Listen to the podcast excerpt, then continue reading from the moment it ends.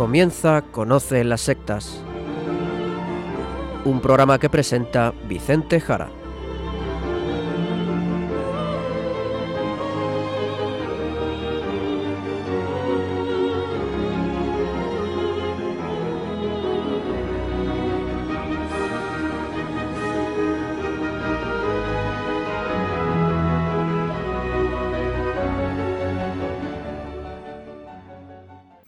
Buenas tardes, queridos amigos de Radio María.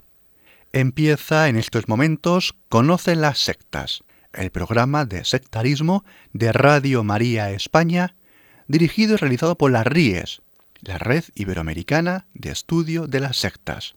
Como ya saben, quien les habla y encargado por la propia RIES para su dirección, Vicente Jara. Y también junto a mí, con todos ustedes, Izaskun Tapia Maiza. Izaskun, ¿qué tal? ¿Cómo estamos? Muy buenas tardes a todos. Pues estoy muy bien, gracias a Dios. Pues como siempre hacemos, directamente al sumario del programa de hoy.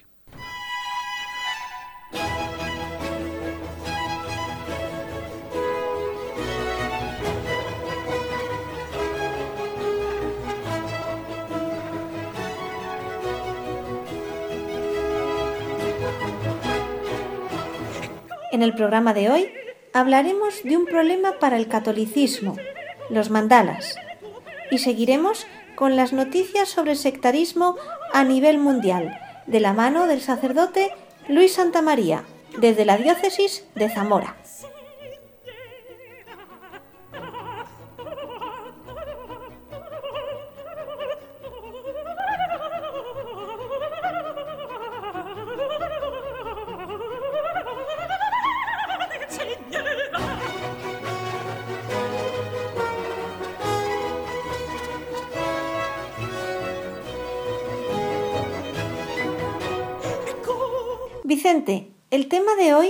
Es, tal y como acabamos de anunciar, los mandalas, que ahora nos dirás en qué consisten, qué es esto de los mandalas. Y antes hemos dicho que es un problema para el catolicismo. Explica esto, por favor, porque nos has dejado un poco alarmados. ¿De qué vas a hablar hoy, Vicente? Hoy hablaremos de los mandalas. Los mandalas que es algo de la tradición hinduista y budista. Y lo explicaremos, ¿eh? Y hasta aquí, esto de los mandalas, pues no hay problema alguno que valga. Es algo del budismo y del hinduismo. Estas religiones tienen sus tradiciones, tienen sus creencias, tienen sus símbolos, tienen sus ritos, y los cristianos tenemos las nuestras. Luego ya también diremos algo, si te parece, Zaskun, del tema interreligioso. Pero hasta aquí, hasta ahora, no habría problema. Pero es verdad que hemos dicho en el sumario que tenemos un problema los católicos. Pues sí, pues sí, claro que sí, claro que lo tenemos. Porque estos elementos, estos mandalas, están entrando en la casa de ustedes. Sí, en la casa de ustedes, oyentes. Entran en las carteras y en las mochilas de sus hijos o de sus sobrinos, o de sus nietos. ¿De acuerdo? ¿Cómo? ¿Por el colegio? A ver, a ver, a ver, a ver. Sí, vamos a ver. Ahora vamos al principio, pero primeramente vamos entonces a explicar qué son los mandalas. ¿Qué son los mandalas? Mucha atención. A ver, los mandalas son representaciones espirituales, no son representaciones abstractas o simbólicas neutras, tienen un fondo espiritual. Los mandalas representan, son dibujos, representan la totalidad de la realidad. Un mandala quiere ser un fragmento del microcosmos que quiere abarcar y mostrar la totalidad del macrocosmos, la realidad entera. Es una muestra figurativa del orden del universo, del orden cósmico.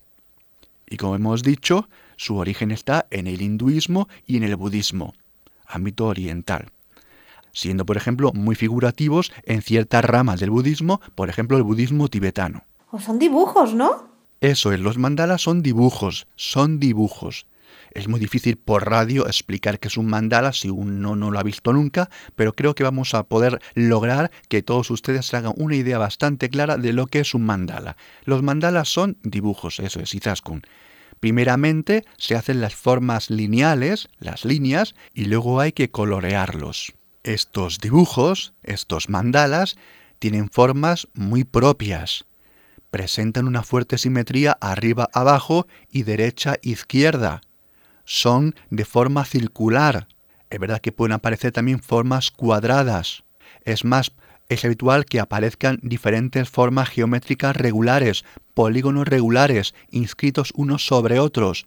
Si bien estas figuras han llevado, como decimos, a meter más y más formas geométricas y mezclas entre muchas formas diversas de diferentes polígonos, de diferentes lados, también circunferencias, como decimos. Además, se dividen, se subdividen y se vuelven a subdividir en diferentes trocitos menores y llevan a expresar incluso aspectos figurativos y espirituales de estas corrientes religiosas en diferentes lugares del mismo mandala. El mandala, no obstante, mantiene siempre una coherencia geométrica muy fuerte que de manera desde dentro hacia afuera mantiene, continúa ese orden simétrico que siempre posee, a pesar de toda la complejidad y de todo el entrelazamiento de líneas. El mandala expresa en el fondo la totalidad, el macrocosmos. Es una representación del mundo como un todo. O sea, son dibujos de formas geométricas, muy simétricas y circulares, y con otras formas poligonales y muy llenos de entrelazamientos de figuras y que reflejan la totalidad espiritual del hinduismo o del budismo. Ya va quedando claro lo que es, pero eso puede ser del budismo o de cualquier religión, ¿no? Pues esta pregunta, Izaskun, es muy interesante porque a veces ha llevado a cierta confusión. Y vamos entonces ahora a aclararlo. Vamos a ver. Ciertamente que es verdad que en multitud de culturas tenemos figuras con formas abarcantes, por ejemplo circulares, y eso precisamente lo que significa mandala, mandala significa círculo, o también tenemos formas cuadrangulares, incluso también, por ejemplo, dentro del cristianismo. Pensemos, por ejemplo, en la famosa mandorla de Dios Padre, lo tenemos, por ejemplo, en cierto románico, muy famoso, por ejemplo, en España, en otros lugares, ¿verdad? Las mandorlas o incluso las catedrales en estos grandes rosetones, esas estructuras almendradas, circulares de Dios Padre, que es el creador de la realidad entera. Pero es verdad que eso es así, pero no tenemos que caer en una absurda y en una infantil similitud sincrética entre todas las culturas y religiones porque es obvio que las figuras básicas de la geometría, pues obviamente son conocidas en todas las culturas, y en todas las culturas existen y las podemos encontrar, pero cuidado, con significados diferentes, con sentidos diversos. Es normal, por supuesto, que cualquier cultura haya mirado al cielo, se haya maravillado y haya visto en el sol o en la luna el círculo, que para muchas culturas paganas es una representación los astros de los dioses. Y de ahí que el círculo, o por ejemplo los triángulos, o el cuadrado, los encontremos en multitud de religiosidades, en multitud de culturas, pero cuidado, que el sentido es distinto. La religiosidad es distinta, la espiritualidad es propia. Y no podemos mezclar, no podemos amalgamar, no podemos confundir. Son elementos similares en cuanto a geometría muchas veces, pero con sentidos distintos. No mezclemos, no caigamos en el relativismo religioso. Y los mandalas, los mandalas del budismo, del hinduismo, son religiosamente propios de esas religiones y representan en ese ámbito la rueda de las reencarnaciones. Lo repito, la rueda de la reencarnación, que no para de girar. Es la vida y la muerte, continuamente la reencarnación del hinduismo y del budismo. Es su base.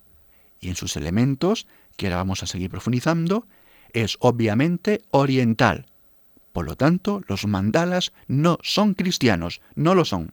Vale, pues cuéntanos algo más de ese sentido propio oriental, que seguro que nos dice mucho y nos aclara bastante lo que vas a decir. Pues vamos a explicar ahora cómo se hace un mandala, del que ya hemos un poquito centrado lo que es, el significado y algo de sus formas. Vamos a ver, el mandala. El hacer mandalas, el pintarlos, ya en el suelo o en otro soporte como papel u otros soportes distintos, es algo propio del budismo y también del hinduismo, hemos dicho. Es la disposición del candidato que lo genera, que crea el mandala, que lo hace, que lo pinta, una disposición en ese aprendiz budista o hinduista al sufrimiento, al sufrimiento que supone la tarea de hacer el mandala, aprender a ver el sufrimiento en la propia vida, que es la clave del budismo y también del hinduismo. El creador del mandala, una vez que ha trazado las líneas, tiene que colorearlo, o bien con piedras de colores en el suelo, o bien con arenilla coloreada de manera diversa, granitos pequeños de arena de colores, a veces con hilos, a veces con pétalos de diferentes tonos y colores. Y eso supone una complejidad enorme, y por tanto sufrirá. Sufrirá realizando el mandala, y en muchas ocasiones no logrará el objetivo, y tendrá que someterse al pesado logro de alcanzar la meta, acabar el mandala. Un mandala es complicado siempre, complicado en sus líneas, complicado en sus formas, complicado en sus subdivisiones de subdivisiones, en sus diversos colores, en sus simetrías, en sus detalles. Acabar un mandala, pintarlo al completo, lleva mucho tiempo.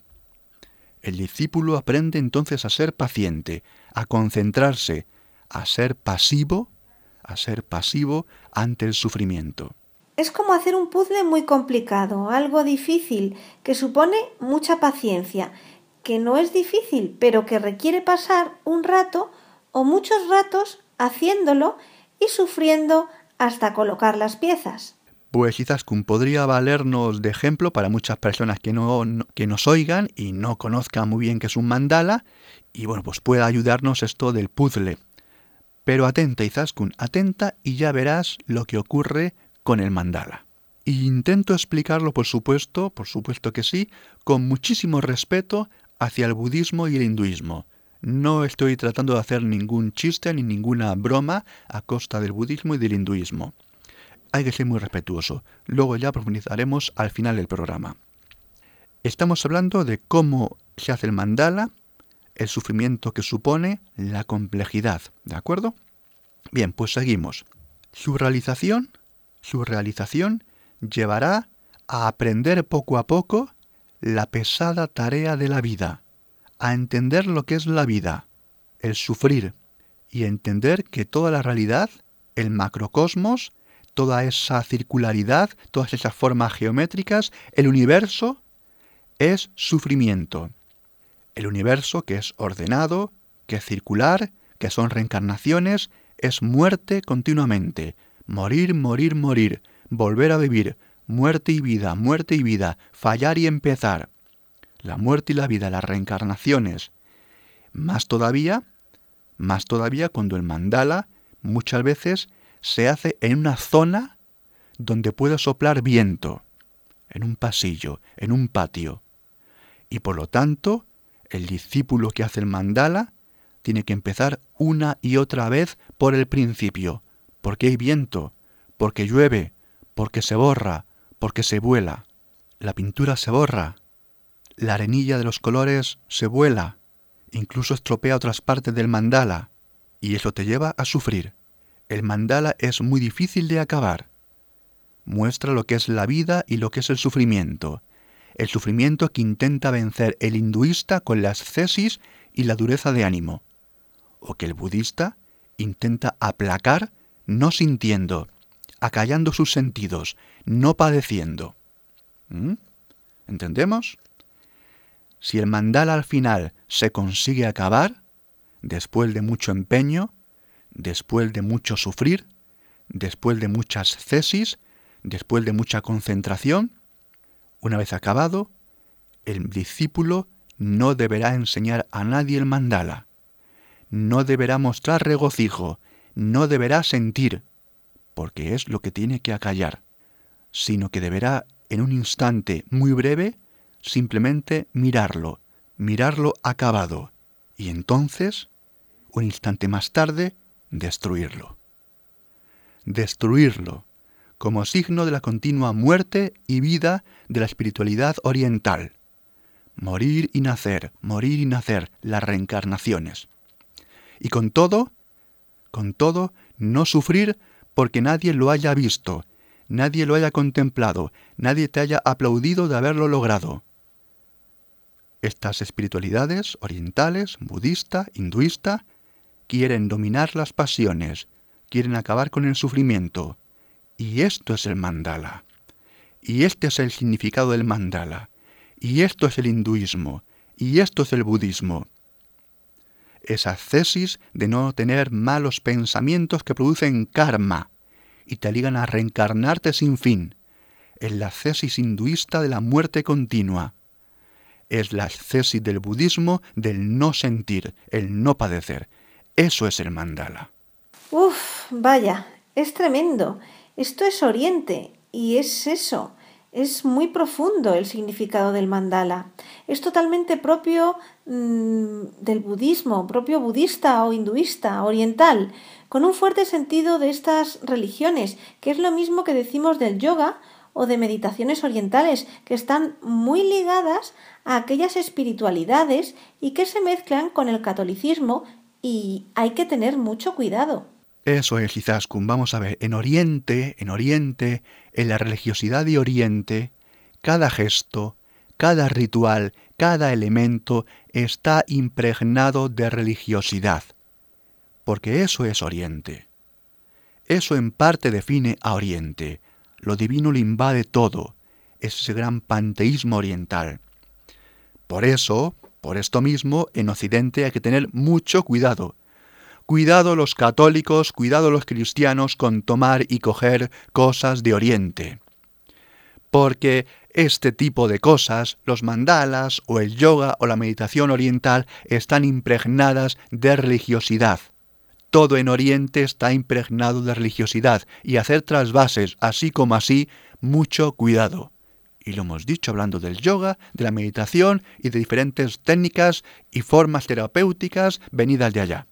Y ahora Izaskun explicaremos cómo todo esto encima choca con Jesucristo, choca con Jesucristo. Pero antes, si te parece, quiero apuntar algo más sobre los mandalas. Adelante.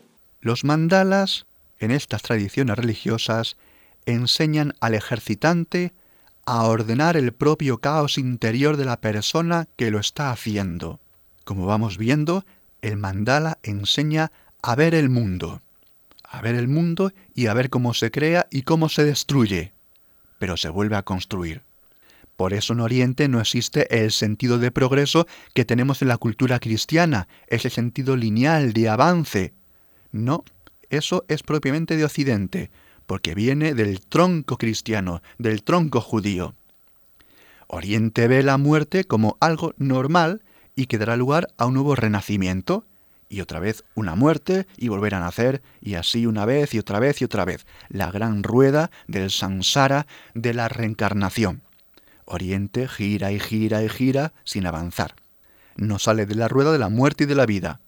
Solo queda la ascesis para aguantar y al final conseguir salir y disolverse, o bien el no sentir y el no padecer para salir de esa rueda continua. Los mandalas también son distintos entre sí. No se pretende copiar uno de otro. ¿Por qué? Porque el mandala quiere expresar la diversidad del cosmos y la imposibilidad de contemplarse igual por dos mentes distintas. Cada persona ve un mandala o crea un mandala diferente. Es más, una misma persona en momentos distintos genera un mandala distinto, porque la realidad para Oriente es cambiante y no se puede agarrar. Todo pasa, nada queda. Es el aforismo oriental de la impermanencia, donde el ser no existe, el ser es la nada, y nada merece la pena. El todo es la nada y la nada es el todo. ¿De acuerdo? Bien, eh, quien no conozca lo que es un mandala puede acudir a internet, ver algunas imágenes. Hay una película que es de Martin Scorsese, se llama Kundun. Martin Scorsese, película Kundun del año 1997, que trata sobre el exilio del Dalai Lama por la invasión comunista del Tíbet.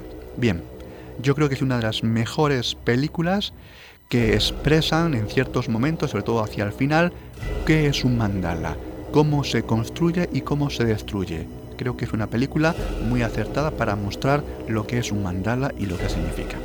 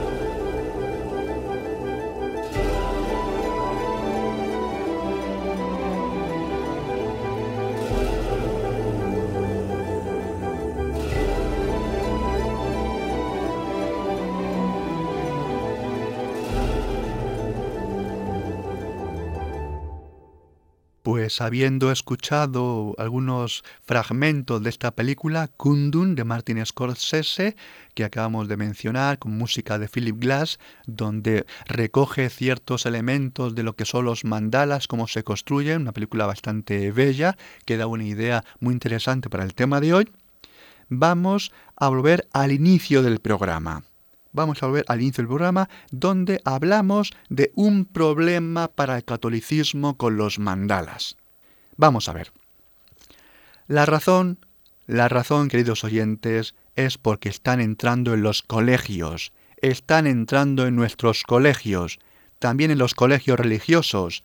Sin saberlo, los directores sin saberlo los educadores, los profesores, las congregaciones religiosas, los obispos, pues también hay colegios diocesanos, los colegios de diferentes carismas católicos de nuevos movimientos eclesiales, porque la verdad los he encontrado en diferentes colegios y montones de colegios. No voy a nombrar en el programa de hoy a ninguno, porque sois muchísimos, sois muchísimos. Esto es una plaga. Vicente, explica esto. A ver, a ver, a ver. Sí, Zaskun, vamos a explicarlo. Vamos a ver. Y esto es por simple ignorancia, por simple ignorancia. Vamos a ver. Hoy en día en Occidente, y sobre todo en el ámbito escolar, ha entrado con cierta fuerza la venta de cuadernos para pintar los niños.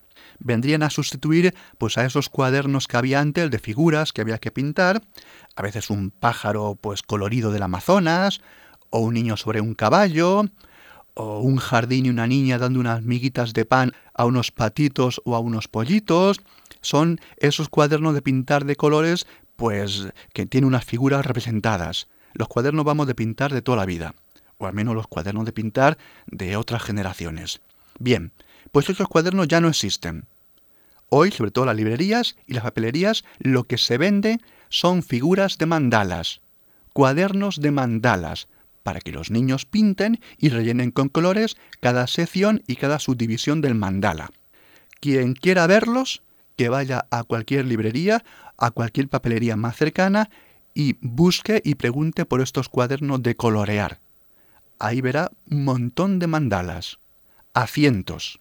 Se venden como cuadernos creativos para niños, relajantes, que ayudan a concentrarse, como algo también que el niño va contemplando mientras lo va coloreando, y que sin embargo, como hemos dicho, como hemos explicado, encierran un fondo espiritual budista e hinduista, o incluso con tintes de nueva era, porque la nueva era coge cosas de Oriente, las mezcla todas, hace, digamos, lo que es un potaje sincretista y te habla ya también de terapias de colores, que si sanación espiritual, que si arquetipos de Jung, que si elementos medio mágicos de pseudocuración con energías de colores, que si formas geométricas y energías de la nueva era, y todo ello, pues de manera inadvertida, en los colegios, en los docentes y por supuesto en las familias y mucho menos en los niños.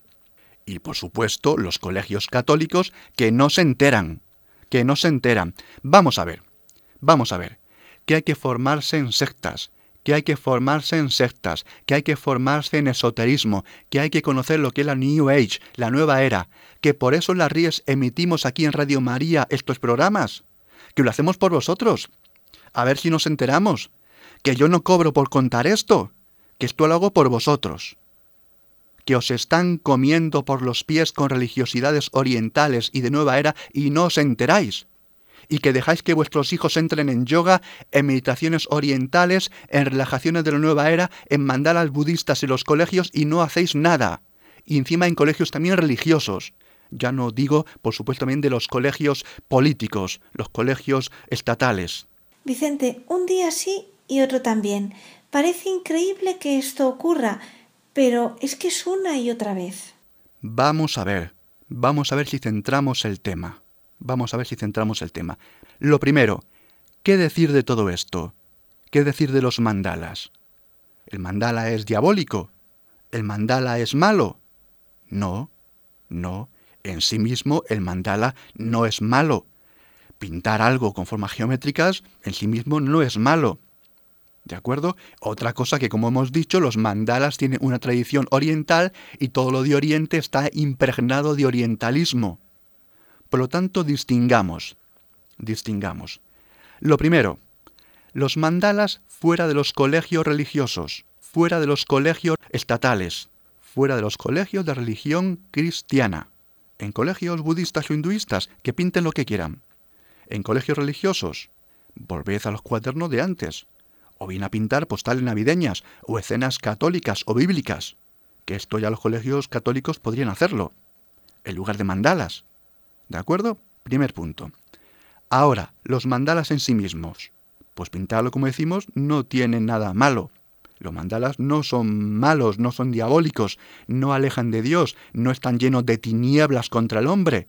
El pintarlos, el hacerlos, el ser paciente, el pensar en ellos, el pensar en el microcosmos y en el macrocosmos, en la conciencia interior-exterior, el pensar sobre la vida y la muerte, en principio no es malo, pero es budista, es hinduista. ¿De acuerdo? Y esto para un cristiano no es coherente, es sincretismo. ¿De acuerdo? El budismo, el hinduismo son religiones que no son cristianas, ni se pueden mezclar con el cristianismo. Tienen diferentes aspectos muy interesantes porque el hombre es trascendente y busca a Dios.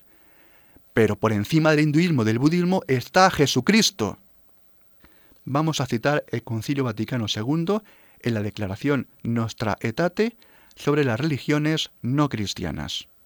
En el hinduismo, los hombres investigan el misterio divino y lo expresan mediante la inagotable fecundidad de los mitos y con los penetrantes esfuerzos de la filosofía, y buscan la liberación de las angustias de nuestra condición mediante las modalidades de la vida ascética, a través de profunda meditación, o bien buscando refugio en Dios con amor y confianza.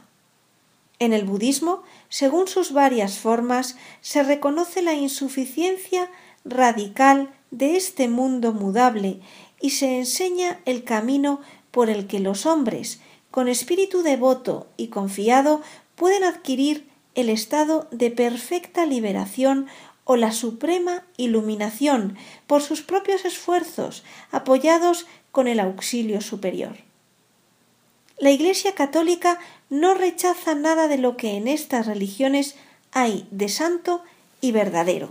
Considera con sincero respeto los modos de obrar y de vivir, los preceptos y las doctrinas que, por más que discrepen en mucho de lo que en ella profesa y enseña, no pocas veces reflejan un destello de aquella verdad que ilumina a todos los hombres. Anuncia y tiene la obligación de anunciar constantemente a Cristo. Bien, creo que el texto es muy, muy, muy claro. Vamos a ver, el cristianismo discierne, discierne esos intentos del ser humano de acercarse a Dios. Y eso es bueno, porque el ser humano busca a Dios. El cristianismo discierne lo verdadero que hay en estas religiones, y por lo tanto discierne también lo que hay de falso. El cristianismo, los cristianos, con respeto, pero desde la verdad que es Jesucristo, mostramos que la plenitud está en Cristo. El hinduismo o el budismo o el resto de religiones no son la última palabra. Son intentos de acceder a Dios, pero se quedan cortas, no alcanzan a Dios. La última palabra es Jesucristo, Dios encarnado. Y los que creemos en Él, formamos la convocación de los cristianos. Unidos a Cristo, formamos su iglesia.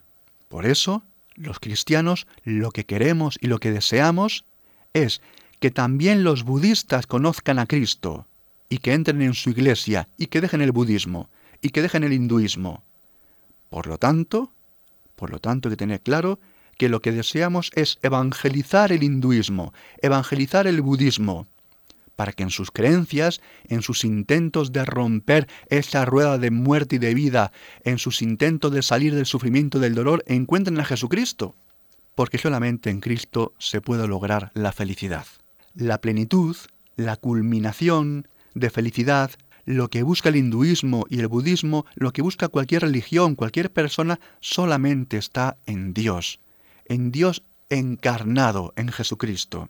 Y los que le seguimos, nos unimos a su iglesia, a ese grupo de cristianos que empezaron a formar ese grupo, la eclesía, los cristianos en la vida de Cristo, llamados por Cristo mismo. Por lo tanto, más allá del mandala y del de Jesucristo, vemos que no se trata de no padecer, de no sentir, de aplacar ahí los sentimientos. No, Jesús lloró, lloró por ejemplo la muerte de su gran amigo Lázaro de lo que quería su amigo.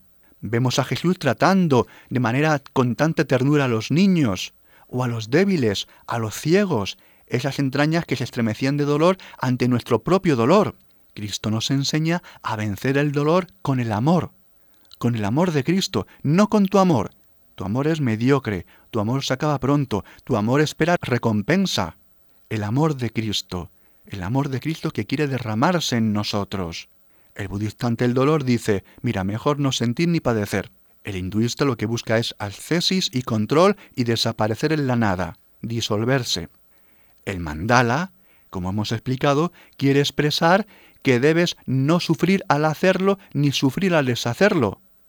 Que todo es girar, girar y volver a morir, volver a vivir, volver a reencarnarse una y otra vez. Pues mira, Cristo te dice que Él es la encarnación y te da un corazón, el de Cristo, para que sientas de verdad, para que ames de verdad, con apasionamiento. Sentir, padecer, vivir con Cristo, dolerse en Cristo, reír y llorar en Cristo, amar en Jesucristo. El amor, el amor, pero el de Jesucristo, el de Dios, esto lo vence todo. Por esto, como digo, hay que evangelizar a los budistas, hay que evangelizar a los hinduistas, hay que llevar a Cristo a todo el mundo y llevarles a esa meta que están buscando sin encontrar. Cristo en la plenitud, Cristo es la palabra definitiva de todas las ideologías, de todas las religiones y de todas las búsquedas de trascendencia del mundo. Jesucristo es aquel que ha desbaratado todos los mandalas. Pues seguimos con música de carácter oriental que nos ayude a pensar sobre lo que estamos tratando en el programa de hoy. Escuchamos al compositor Albert Kettleby en el tema En el jardín de una pagoda china.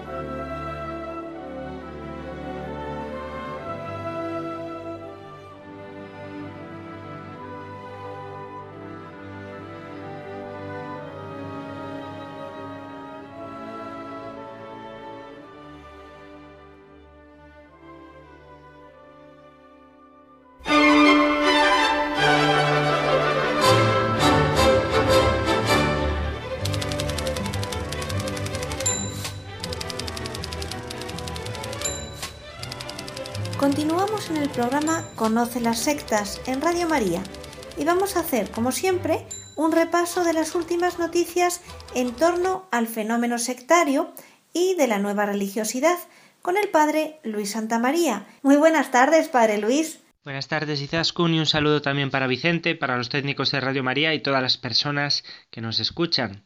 Adelante con el primer titular. Se trata de algo que ha sido comentado mucho estos días en España. Ha habido un cambio de papa en el Palmar de Troya. Aunque la noticia ha circulado mucho en plan de broma, aquí queremos abordarla en serio. ¿No es así, Padre Luis? Así es, el pasado 22 de abril, el hasta ahora pontífice de la secta palmariana, autonombrado Gregorio XVIII, abandonaba su puesto y dejaba una carta para todos sus seguidores en la que aseguraba que dejaba la secta porque había perdido la fe. Desde entonces no se le ha vuelto a ver por el Palmar de Troya y ya se ha sabido que se encuentra en la localidad granadina de Monachil con una mujer con la que ha iniciado una relación sentimental. La noticia no ha sido del todo mal recibida por los integrantes de la agrupación, ya que no era un líder querido, según parece al intentar imponer normas muy estrictas a los integrantes, sobre todo referentes a la vestimenta y a los hábitos de vida. Este proceder había incluso provocado que en los últimos años numerosas personas tomaran la decisión de abandonar el movimiento. Una vez más, la denominada Iglesia Palmariana ha reaccionado con una rapidez pasmosa y ya ha elegido a un nuevo papa. Se llama Joseph Odermatt, el llamado en su nombre de religión Padre Eliseo María, de nacionalidad suiza. Es el nuevo pontífice palmariano con el nombre de Pedro III. Como hace años el fundador, el Papa Clemente había suprimido el orden de los cardenales, ya no se celebran cónclaves en el Palmar de Troya, sino que el obispo que ejerce de secretario de Estado, en el caso eh, este hombre, asume de forma inmediata el pontificado. Por ello no ha habido ni sede vacante ni elección. El diario ABC añade que las incógnitas se ciernen sobre la situación económica actual en la que se queda la secta después de la marcha de Gregorio XVIII. Tradicionalmente la Orden de los Carmelitas de la Santa Faz, como también se llaman, había recibido numerosas donaciones económicas, llegando a acumular un importante patrimonio. Ya en los últimos años, sin embargo, el movimiento había comenzado un lento declive y la anterior solvencia económica había dejado paso a una situación más complicada, que es la que tienen ahora. No vendría mal, Padre Luis, si hacemos un repaso de la historia de esta secta para entender su actualidad. A ver, en 1968, cuatro niñas del Palmar de Troya, una pedanía de Utrera en la provincia de Sevilla, afirmaron haber visto a la Virgen María. Entre otros curiosos y devotos que se acercaron al lugar desde Sevilla se encontraban Clemente Domínguez y Manuel Alonso, que rápidamente desplazaron del centro de la atención a las supuestas niñas videntes, acaparando ellos todo ese montaje aparicionista. Estos personajes fundaron en 1974 la Orden de los Carmelitas de la Santa Faz, después de que Clemente llevara un tiempo recibiendo supuestos mensajes de la Virgen, visiones místicas, éxtasis y hasta estigmas. Más tarde compraron algunas propiedades y comenzaron a levantar una basílica en uno de los terrenos adquiridos gracias a los donativos de personas que habían creído en, esos mensajes, en esas revelaciones. El momento fundamental en esta historia llegó en 1976 cuando consiguieron engañar a un arzobispo survietnamita jubilado, Pedro Martín No para que ordenara sacerdotes a varios de ellos, y para que, unos días después, los consagrara obispos en una ceremonia totalmente ilícita desde el punto de vista canónico. Automáticamente, por parte de la Iglesia Católica, se declararon las excomuniones correspondientes, incurriendo este grupo en situación de cisma. Desde entonces se denominaron Iglesia Católica, Apostólica y Palmariana. Dos años después, cuando murió Pablo VI, Clemente Domínguez se autoproclamó nuevo papa con el nombre de Gregorio XVII. El grupo destacó desde el principio por su tradicionalismo, tanto en las formas como en el fondo, rechazando toda renovación emanada del Concilio Vaticano II. En 2005 murió Clemente y lo sucedió el que siempre fue considerado verdadero cerebro del movimiento, su socio y cofundador del grupo Manuel Alonso, que tomó el nombre de Pedro II. A su muerte ocurrida en 2011, el tercer papa palmariano fue Ginés Jesús Hernández, que ascendió al solio como Gregorio XVIII y es el papa ahora dimisionario. Esta es muy resumida la línea sucesoria de este curioso pontificado. Ahora vamos a referirnos al papa de verdad, al sucesor de San Pedro en la sede de Roma. Hace unos días, Francisco dijo en una homilía que quien acude a los videntes no sigue a Jesús. La puerta, el camino y la voz del pastor. Partiendo del Evangelio del pasado 18 de abril, el pontífice se refirió al pasaje del buen pastor para detenerse en tres realidades determinantes para la vida de todo cristiano, y observó ante todo la advertencia de Jesús, el que no entra en el recinto de las ovejas por la puerta, sino que lo hace por otra parte, es un ladrón y un bandido, porque él, Jesús, es la puerta y no hay otra. Jesús, destacó el obispo de Roma, siempre hablaba a la gente con imágenes sencillas, toda aquella gente sabía cómo era la vida de un pastor y aprendieron que sólo se entra por la puerta del recinto de las ovejas. Lo que quiere, los que quieren entrar por otra parte, por la ventana o por cualquier otra parte, en cambio, son delincuentes. El camino consiste, dijo Francisco, en seguir a Jesús, en el camino de la vida, de la vida de todos los días, y añadió que no es posible equivocarse porque Él va por delante y nos indica el camino. El Papa dijo, Quien sigue a Jesús no se equivoca.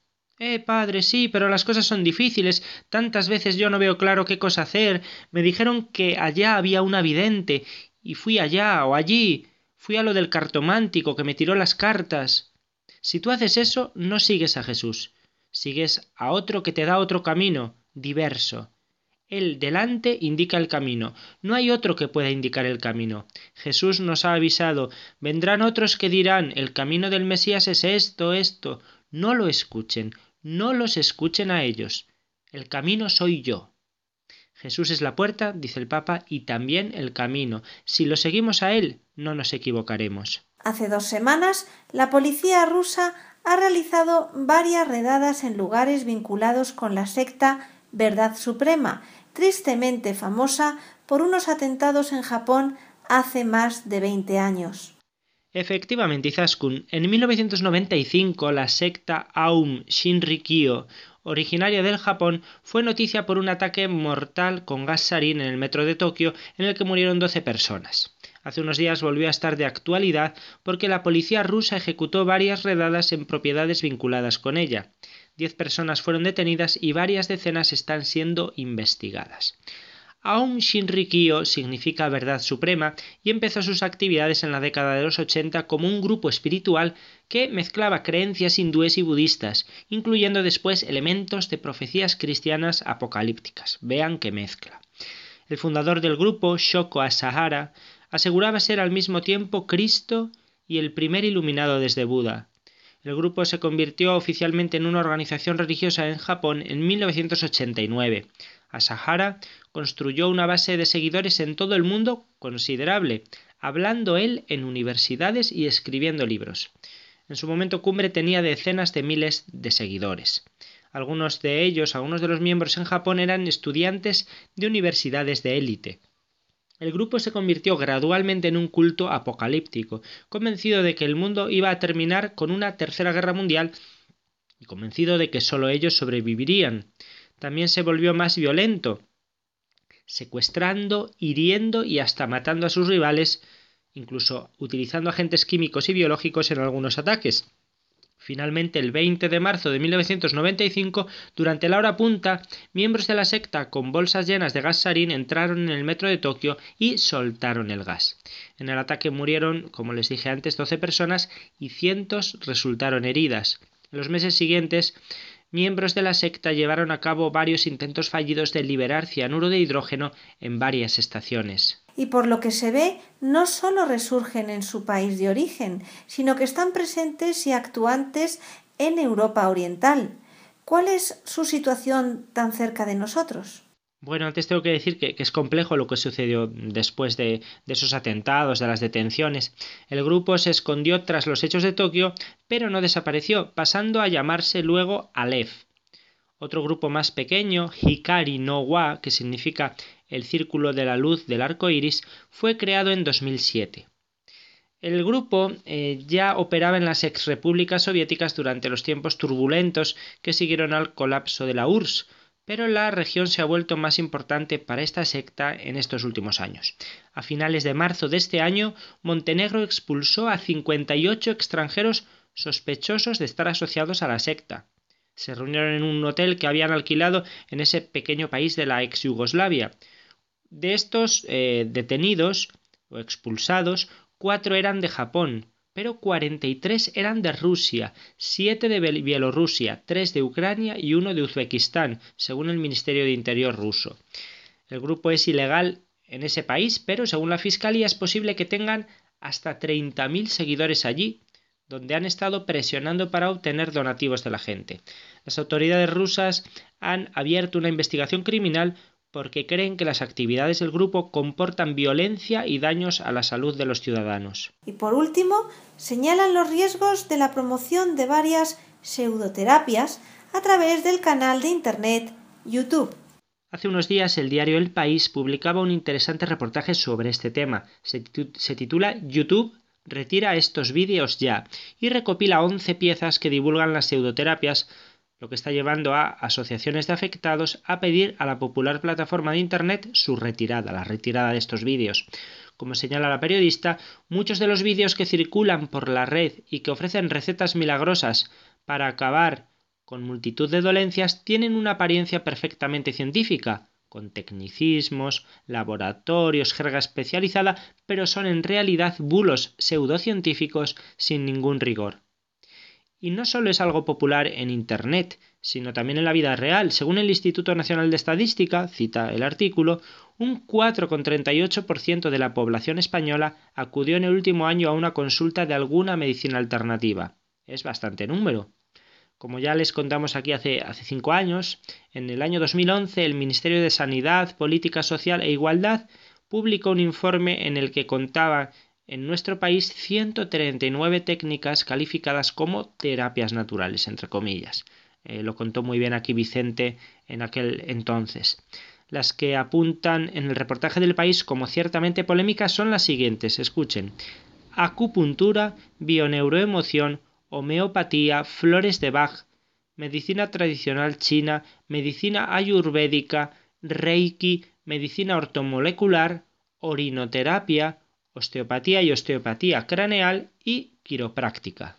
Pues así terminamos nuestro repaso a la actualidad, a las noticias de esta quincena en torno a las sectas. Muchísimas gracias, Padre Luis, y hasta dentro de dos semanas. Hasta entonces, Izaskun, si Dios quiere. Gracias a todos por estar ahí. Pues continuando con la temática oriental, vamos a escuchar a María Calas en la ópera de Puccini Madame Butterfly, que como todos sabemos se desarrolla en Japón y la pieza que vamos a escuchar es Un bel día vendremo. Un bello día veremos.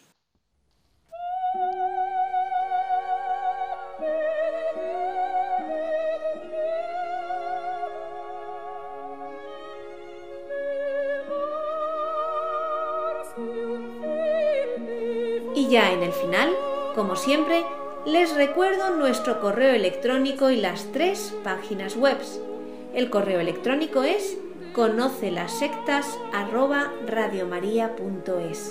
La web de la RIES, la Red Iberoamericana de Estudio de las Sectas, es www.ries-sectas.tk, donde podrán suscribirse al boletín semanal de manera gratuita. La dirección del blog de la RIES es www.info-medio ries.blogspot.com. También pueden leernos dentro del portal de noticias religiosas de Infocatólica, cuya web es www.infocatólica.com. Si alguno de ustedes, queridos radioyentes, desea alguno de los programas de Conoce las Sectas, para ustedes mismos, para un familiar, para un amigo, como un regalo, ante alguna necesidad por alguno de los temas aquí tratados o por la razón que sea, pueden llamarnos al teléfono 902 500 518. Lo repito, 902 500 518. Muchas gracias, buenas tardes de parte de todo el equipo, que está compuesto por Vicente Jara, Luis Santamaría y quien les habla, Izaskun Tapia Maiza. Hasta dentro de dos semanas, si Dios quiere.